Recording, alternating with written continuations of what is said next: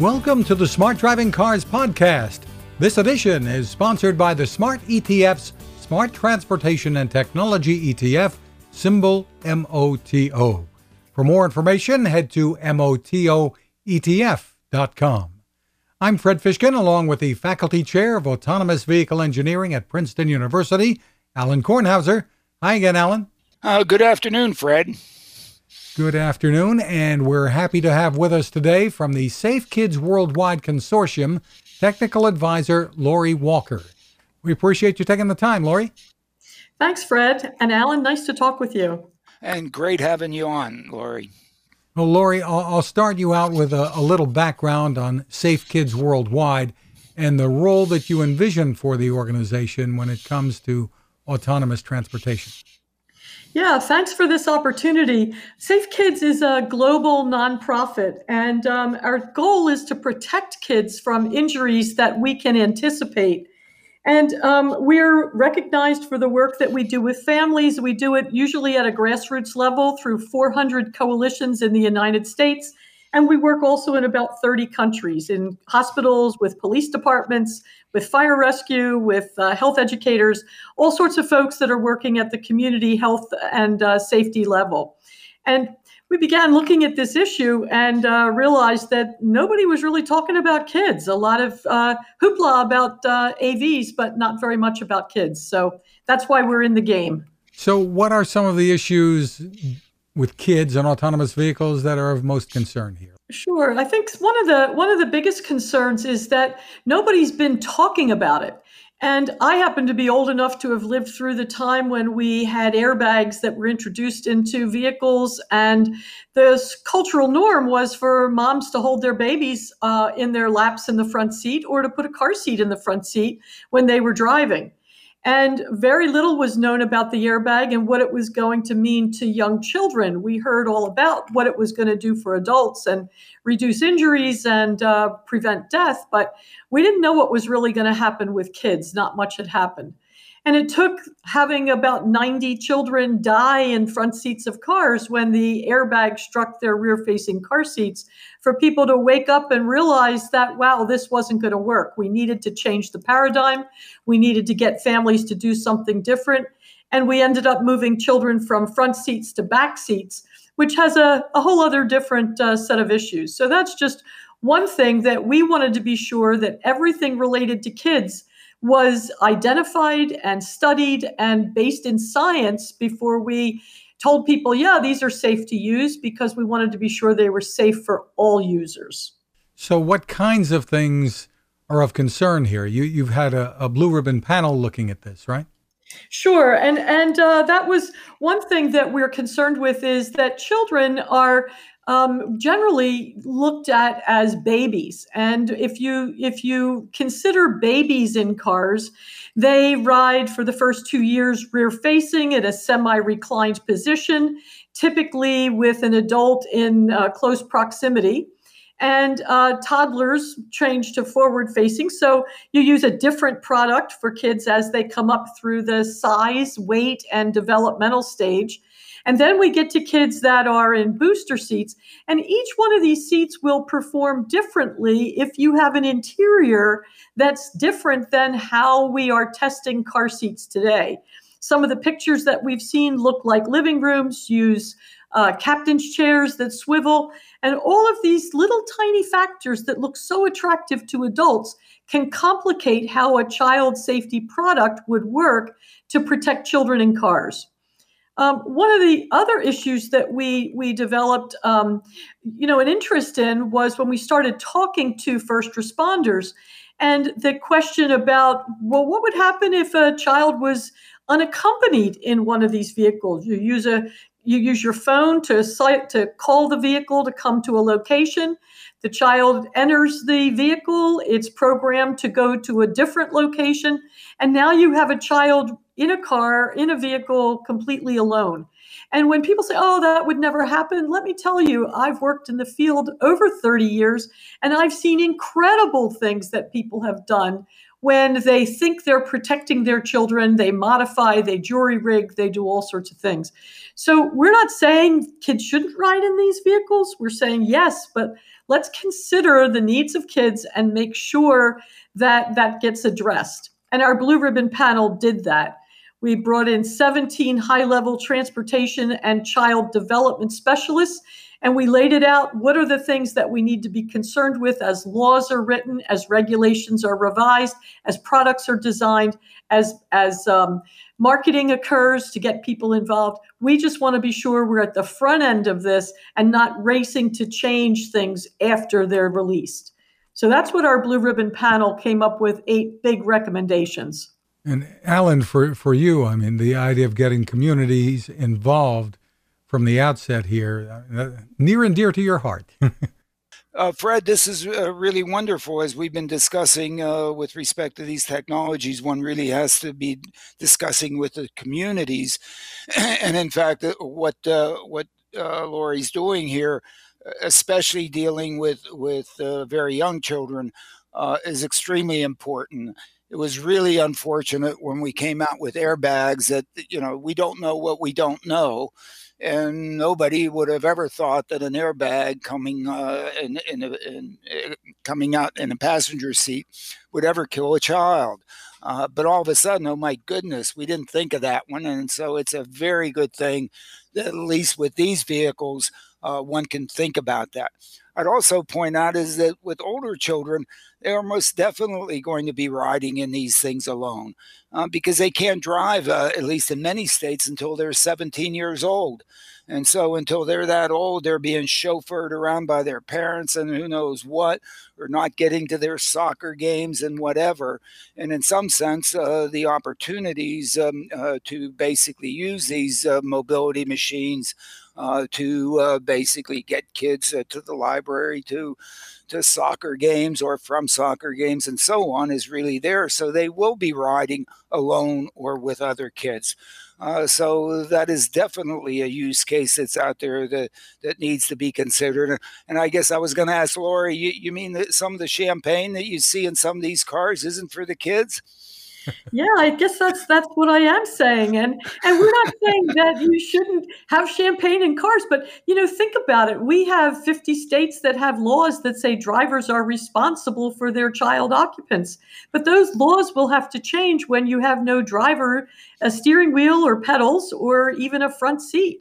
And so, uh, who is responsible? And maybe it is that that parent who's imbibed a little too much and who's unconscious in a in a vehicle with a, a, a young toddler or child in the vehicle. So who's who's responsible and those are the things we want to develop guidance from these these major child specialists and I, I, should say the blue ribbon panel developed eight recommendations and one of those was to develop a consortium of people again a more diverse group than the first group of blue ribbon panel in the consortium to actually develop guidance for a variety of different settings and use cases so that when these are considered, there will be some kind of a platform for that that's been developed going into it as opposed to after the fact when we've had a fatality or injury. Uh, absolutely, that that needs to be done, and and um, um, of course, I, am I'm, I'm uh, out there saying that in fact these vehicles won't be available for for private consumption. There, there won't be uh, uh, consumer versions of these things. There will actually be parts of fleets that are operated uh, to provide the mobility. But there, it's it's the operator that's that's basically providing the mobility that ends up having the responsibility, and they have to be able uh, to deal and be prepared uh, to have children in these vehicles as well as having adults and so on use them for mobility. Uh, so it's, it's, very important that these issues be discussed uh, now so that the, the, the, designs can actually incorporate them uh, before the fact because retrofitting is very expensive. And as we've seen in our cars, what do we have uh, on the um, on the um, uh, uh, windscreen and, and, and above us and, and uh, on, the, on the shade right? on the visor? There's this yellow sticker saying, you know, telling you uh, how dangerous uh, the the airbag is. Why? Because uh, because we didn't know what we didn't know, and we didn't take into that account in the design, and therefore it had to be retrofitted. So it's very good that you're out there uh, making sure that we're not in a retrofit strategy uh, some years from now, but in fact have taken account of these issues uh, before the fact, and and they, we've woven them in appropriately in the design. And this has to be done not only for for the young, it has to be done for the for the old, and it has to be done for for those that don't have necessarily the all the capabilities that those of us that drive uh, tend to have. So uh, we absolutely need to be uh, looking at these things from the beginning. Any response from industry as, as of yet, Lorrie, that you can talk about? Yeah, you know, uh, it's interesting. Our consortium has uh, not only domestic um, involvement, but we also have some international involvement uh, from people who had uh, recruited um, through uh, LinkedIn and through Facebook and from other places to join the consortium. And we did not limit it to the United States, but we also have manufacturers. We have representatives from the child restraint industry, from the vehicle industry, um, in addition to the legal the legal field weighing in and telling us, you know, this is what we'd be looking for in cases where um, you know, maybe due diligence was not further uh, enhanced prior to the release of a product. And um, we're, we're looking at it from the health, medical, uh, first responder, a lot of different perspectives. We have 27 organizations that are on the consortium divided into two working groups. One that's looking at policy in relative to law enforcement and regulations. And then we have a second group that's looking at education to the public and uh, outreach. How do we get the message out there when we have a message that is of value to everyone? Where can people go to get more info on on what you're doing there with the Yeah, that's that's a great um, great question. Uh, safekids.org, and we have a page dedicated to children in autonomous vehicles. It's called Kids in AVs. It's on the top toolbar to the far left. And we have what's called a, a, Kids in AVs interest group. These are folks that have expressed interest in following the work of the consortium, and we'll be sending quarterly updates uh, we've just recently submitted language to um, Common Court in uh, London. They they want to know more about this. We've just finished research with uh, some researchers in Australia and in the United States, and so we want to make sure that this information gets out there for people to see. So safekids.org. Look for the kids in AVs uh, opportunities there. Well, congratulations, Lorrie, on the work that you're doing there. Oh, thank you so much. It's really exciting. Yes, uh, Lorrie, this has been really wonderful. Uh, absolutely.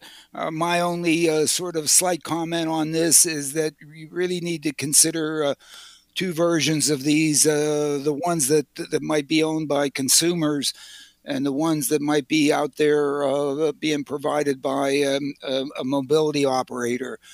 they're quite different. Uh, and and I think in the way they they address children and how uh, children are to be treated, I think one needs to be very careful in terms of, of dealing with each of those, and they they really deserve a, a, separate attention. Great point, Alan. We'll continue in just a moment, but uh, this is a good time to remind you about our sponsor, the Smart ETF's Smart Transportation and Technology ETF, symbol MOTO. You can get more information at motoetf.com. Investors, by the way, have been taking advantage of ETFs or exchange traded funds as a way to spread risk while investing in a category of stocks. MOTO is focused on transportation and mobility, just like we are here on this podcast. So we encourage you to investigate. Alan, in the latest edition of the Smart Driving Car newsletter, Waymo is making some headlines again. First, with its introduction of the fifth generation of Waymo Driver, upgraded cameras, radar, and LiDAR with the ability now to see a stop sign, they're saying, more than 1,600 feet away.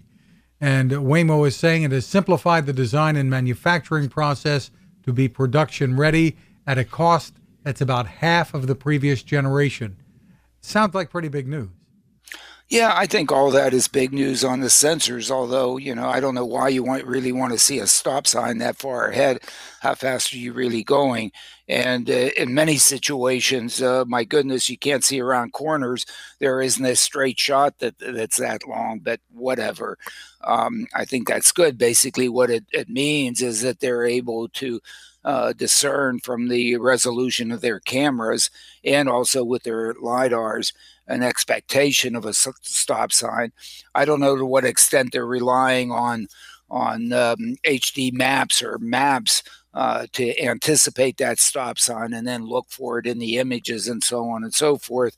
Uh, but um, uh, good. I mean, I think it gives good good press. I think what's more important about their fifth generation is that it probably includes uh, more of the sort of deep learning uh, uh, neural network um, um, uh, uh, computations, and um, and the the um, comments about their lidar is of course also some good news. But they must be very happy with the fifth generation. It must be better than the fourth, and um, and my goodness, the sixth and the seventh will even be better probably.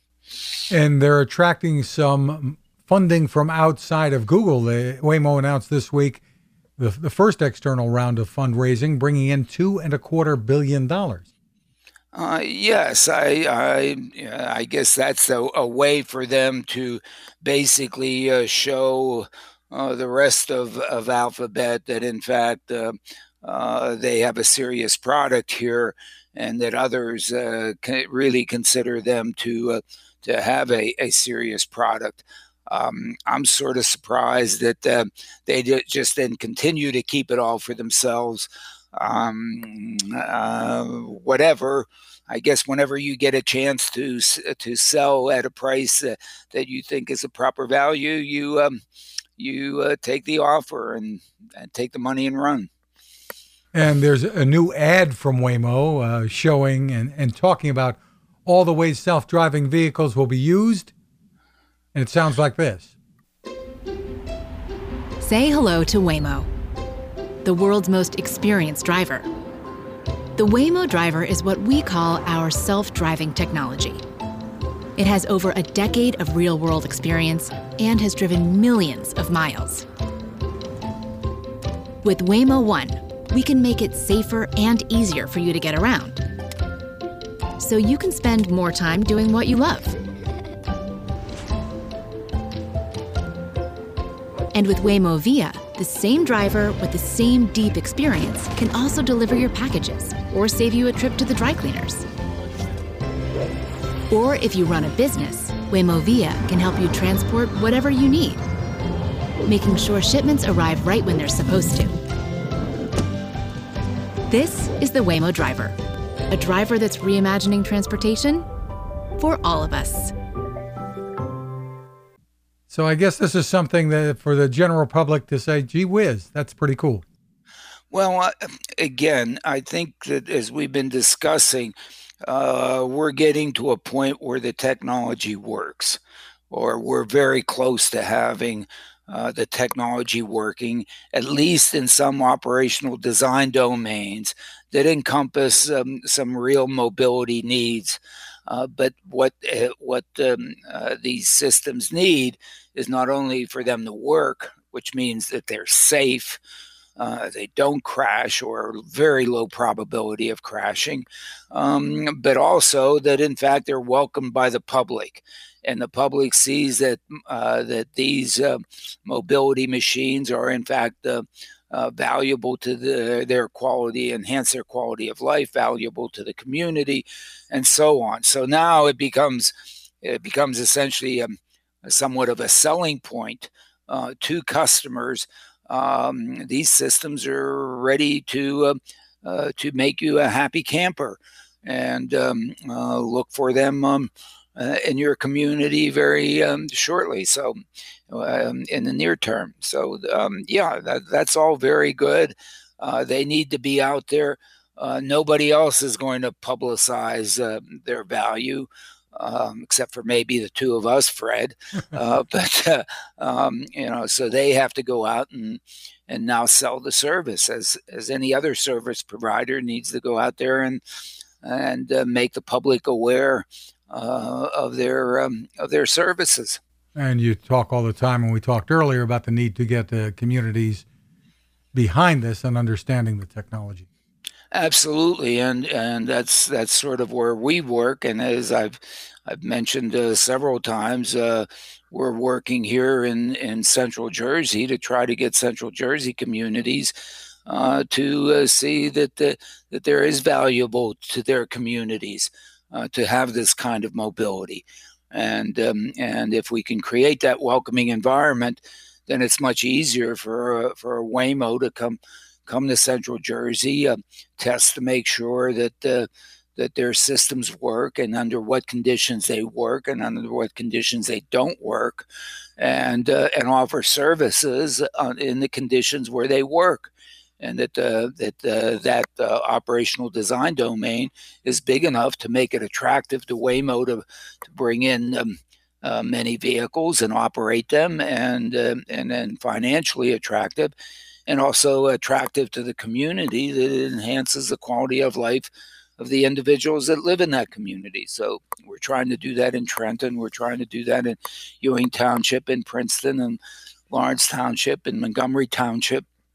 Uh, basically, working community by community uh, to um, to uh, uh, create a welcoming environment. So if it's not Waymo, it's Ford Argo or it's GM Cruise or it's uh, uh, Aurora or, or someone will come in and, and really use this technology uh, to provide um, um, affordable, uh, high quality uh, mobility to these communities. And the only way you can do it affordably is by shared ride and um, not having to pay for a driver. You have some interesting comments in, in the newsletter, Alan, about a report that Tesla's autopilot is going to detect potholes and map them uh, to help with navigating around them. Right, and and I think it's it's uh, very good uh, that that it detects those things, but it it should also be used uh, to detect other things that like uh, uh, where are the the um, uh, the lane markings and the stripings good or not good? where does um, does autopilot or whatever they're calling it now? Um, uh, tend to work or not tend to work, and all that should be geocoded and and and uh, made available uh, to uh, uh, to everyone that that that has the system. Um, and under what um, conditions, night, hailstorms, snowstorms, or and so on. If, if they don't work, then then all that information, I'm sure, um, um, Tesla is is gathering, uh, and uh, that's fundamental safety and operational conditions. Uh, uh really, an operational design domain uh, for uh, for autopilot. And um, now, the reason why Tesla may not want to do that is is because if they're then suggesting that it works here, uh, and it, for some reason it doesn't work in that situation, then they might be held liable for uh, for misrepresenting the, the capabilities of the system. So they may be a little squirmish about uh, about releasing that, but but that's that's a heck of a lot more valuable than just where the potholes are. And and you also mentioned the the need to report the information to departments of transportation. Let them know where there are these serious issues. Absolutely. I mean, they must have known in uh, in the 101 crash that the where the National Transportation Safety Board uh, reported on that the crash with the uh, butt end of a New Jersey barrier. Uh, how many Teslas have gone through that that uh, um, uh, ramp there, and uh, they must know that the, the systems don't work well there. And uh, the images that they must be capturing from their cameras show that uh, there's no zebra striping inside that gore, and there should be, and and that their systems have trouble uh, discerning uh, which line to follow, and and they must have hundreds, if not thousands, of examples of that. And they should have reported that to the California Department of Transportation so they get out there with, with some paint and fix it. And, and fix it not for Teslas, but fix it for in case I drive there and I can figure out what the heck's going on and, and stay in my lane as opposed to uh, crash and die. Well, speaking of Tesla, uh, a little more competition, maybe some envy. GM's CEO Mary Barra this week uh, announced the company will spend $20 billion over the next five years to bring electric and automated vehicles to market. They're partnering with LG Chem on, on batteries. They're saying to, to boost driving range to 400 miles or more. They're talking about having 20 EV models over the next three years great. But I guess what bothers me about that is they're going to bring the Hummer back before they bring a, a GM Cruise vehicle. I mean, um, okay. Uh, I hear you, but it, it, it in some sense, uh, still sounds uh, like your uh, your father's Oldsmobile or the your father's General Motors. Uh, once again, they could be doing that, but what are they going to do? Uh, bring back the Hummer. Um, How many people I lust after a Hummer that that doesn't get five miles per gallon? Uh, there must be a few. what What are you gonna do? Uh, let's put an electric motor in it and have everybody run around in a tank down the road. I, I don't know. Whatever. Um, I'm sorry. Um, um, although their platform, I mean, you you can see why why at least. Uh, Tesla's excited about about the uh, electric uh, vehicle uh, platform. I mean, it's so simple. you know, it doesn't have a transmission. It doesn't have pistons. It doesn't have rings. It doesn't have uh, uh, springs and things like that. Uh, you know, how many parts are in an internal combustion engine compared to you know some copper around some windings? An electric motor and uh, you know it's so much more simple and then you can stick one on each wheel or near each wheel and, and you don't have to have a transmission automatic or or manual or whatever so you know just from that it just seems as if uh, uh, the electric vehicle and that electric vehicle platform on, onto which you can put whatever kind of uh, interior body that, that you want. Um, uh, just seems like an enormous opportunity, and it's basically uh, what uh, Tesla's riding on these days, at least in part. And the key has been the battery. And it looks like we've made some progress in batteries and maybe the biggest part of the GM announcement is really the the progress that they're making on batteries, because that and has so been the Achilles heel. Jiffy Lubes will have to uh, change into Jiffy Charge stations or something. I, I guess they're. I don't know what they're going to do. I mean, really, when you think about it, uh, there's no oil filter. I mean, oh my goodness, no oil. There's no oil. I used to change my own oil and filter. I haven't done that in a while. I should go back to doing that. While you can. well, I still can. Yeah. the rideshare guy is out with an analysis of ride hailing at Los Angeles International Airport and the problem of congestion at the curb resulting from the growth in numbers of people using Uber and Lyft. We've we've seen a lot of that, uh, and uh, I guess the the question is, what, what do we do? Well, I, I found that report to be a very good uh, description of what uh, what goes on at LAX. I, I was out in, in LAX um, a week or so ago, and I observed it uh, not very deeply, but I observed it uh, a little bit, and and they have done a, a very good job with with that remote facility, the the buses that take you from the from the the uh, baggage areas uh, to that facility. They seem to run like one every minute or so. I mean, they really are frequent. Uh, so it's not that much of a hassle there. I'm just enormously disappointed at, that they haven't instituted a much more uh, aggressive ride sharing program. Uh, you know, it, it, it really is it's focused on on providing rides to a single individual. Uh, you know, I've complained about the the taxi uh, operation at uh, Las Vegas airport for CES. They have this long line of people waiting for taxis. They bring them in 10 at a time, uh, but there's no attempt uh, by anybody to try to get people to, to share rides. And how many different places are you going to in, in Las Vegas? I, I mean, they could easily, uh, you know, have an average vehicle occupancy of, of three or something like that. But of course, the cab drivers don't want it because that reduces the demand for, for their service. They much prefer having one person in it, and they they they don't want to deal with the fact that oh, you're taking her first. What about me? Uh, you know, what do I look like? Uh, chop liver here? I mean, you know, what's going on?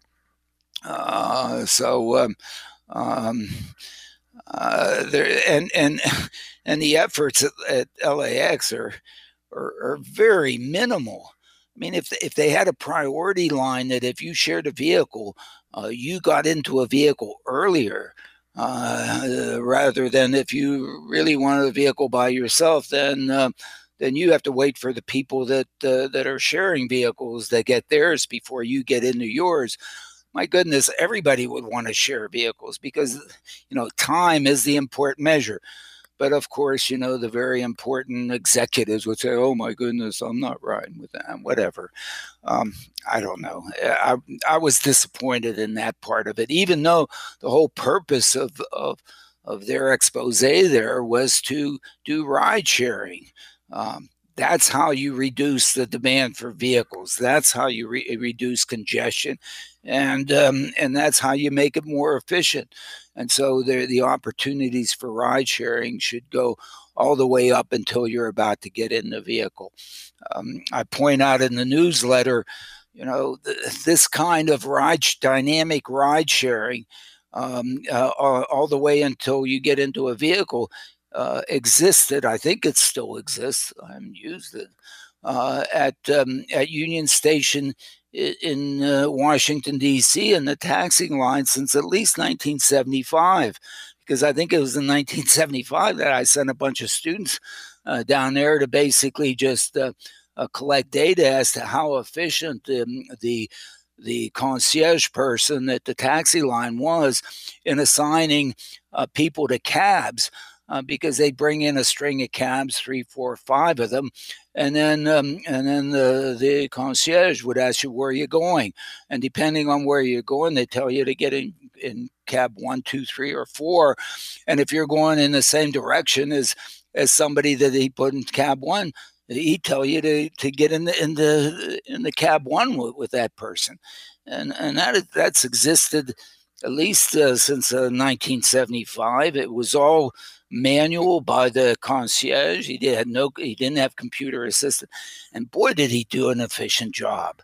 Um, and so just think what you could do with a computer that is sitting there on your phone. Uh, doing that to you as you're standing waiting there, um, and and if you say, "Oh my goodness, we don't have we have latency in in that," well, put 5G at the airport and you won't have the latency. Anyway, whatever. Well, that, that perfect pronunciation of concierge leads us to this. Uh, a high court in France has ruled that a former Uber driver should have been considered an employee instead of a self employed partner since the driver couldn't build their own customer base and couldn't set prices. You had some comments about that. Well, you know, that's that's not good news for Uber and Lyft.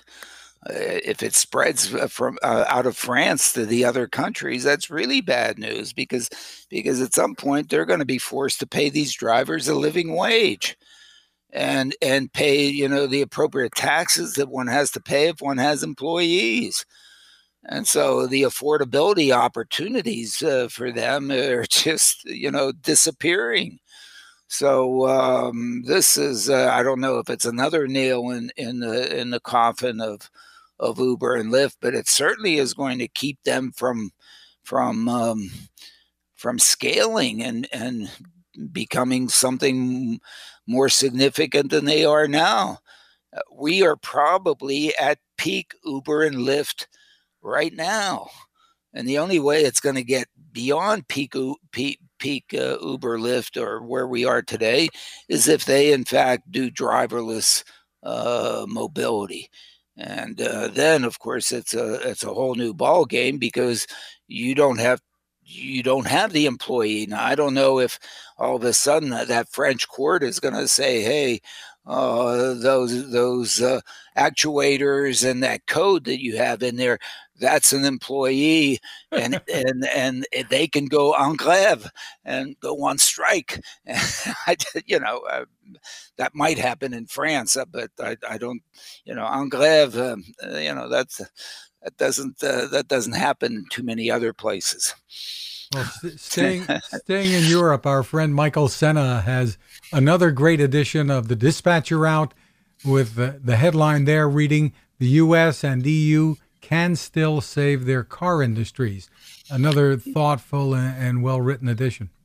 Very thoughtful edition on on really the state of the of the uh, the uh, legacy uh, auto industry and the way it's been operating, and it's you know it's it's really done a very good job in in doing what it needs to do in the whatever the the sale and and maintenance and uh, really uh, high reliability and and quality of, uh, of uh, associated with producing what uh, 30 uh, million vehicles a year or 40 million vehicles a year and keeping them going in one way or another for you know lifetimes that that are substantially above 10 years. So you know and creating a number of jobs and the economy and and uh, and quality of life that it's created for uh, large portions of the population uh, unfortunately left a few behind and some others are out there saying, you know, maybe there's some other ways to do it. And then you have us out there saying, well, you know, if we have a mobility machines, then then um, the consumer version of these things where we own them, maintain them, are responsible for them, and then have to drive them. And if something happens, uh, the buck stops with us. Um, uh, saying that the, that may not be um, the best way the, that the future should look. Um, so, um, uh, yeah, it's under some some amount of pressure, um, and I think he does a wonderful job in presenting that, and everybody should read it. And finally, Alan, uh, former Uber self-driving head Anthony Levandowski has filed for bankruptcy uh, protection after a court awarded him or ordered him to pay 179 million dollars to Google, a previous employer, and he was accused of taking some information along with him. Uh, yes, well, what can one say? Uh, um, I guess he put his hand in the cookie jar and he got caught. And I, that's what happens if you go put your hand in the cookie jar and get, you know, uh, it's not that you shouldn't get caught, you shouldn't put your hand in the cookie jar.